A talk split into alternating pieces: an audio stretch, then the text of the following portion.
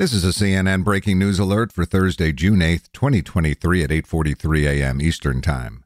One-time presidential candidate and religious broadcaster Pat Robertson has died, the Christian Broadcasting Network said in a news release today. He was 93.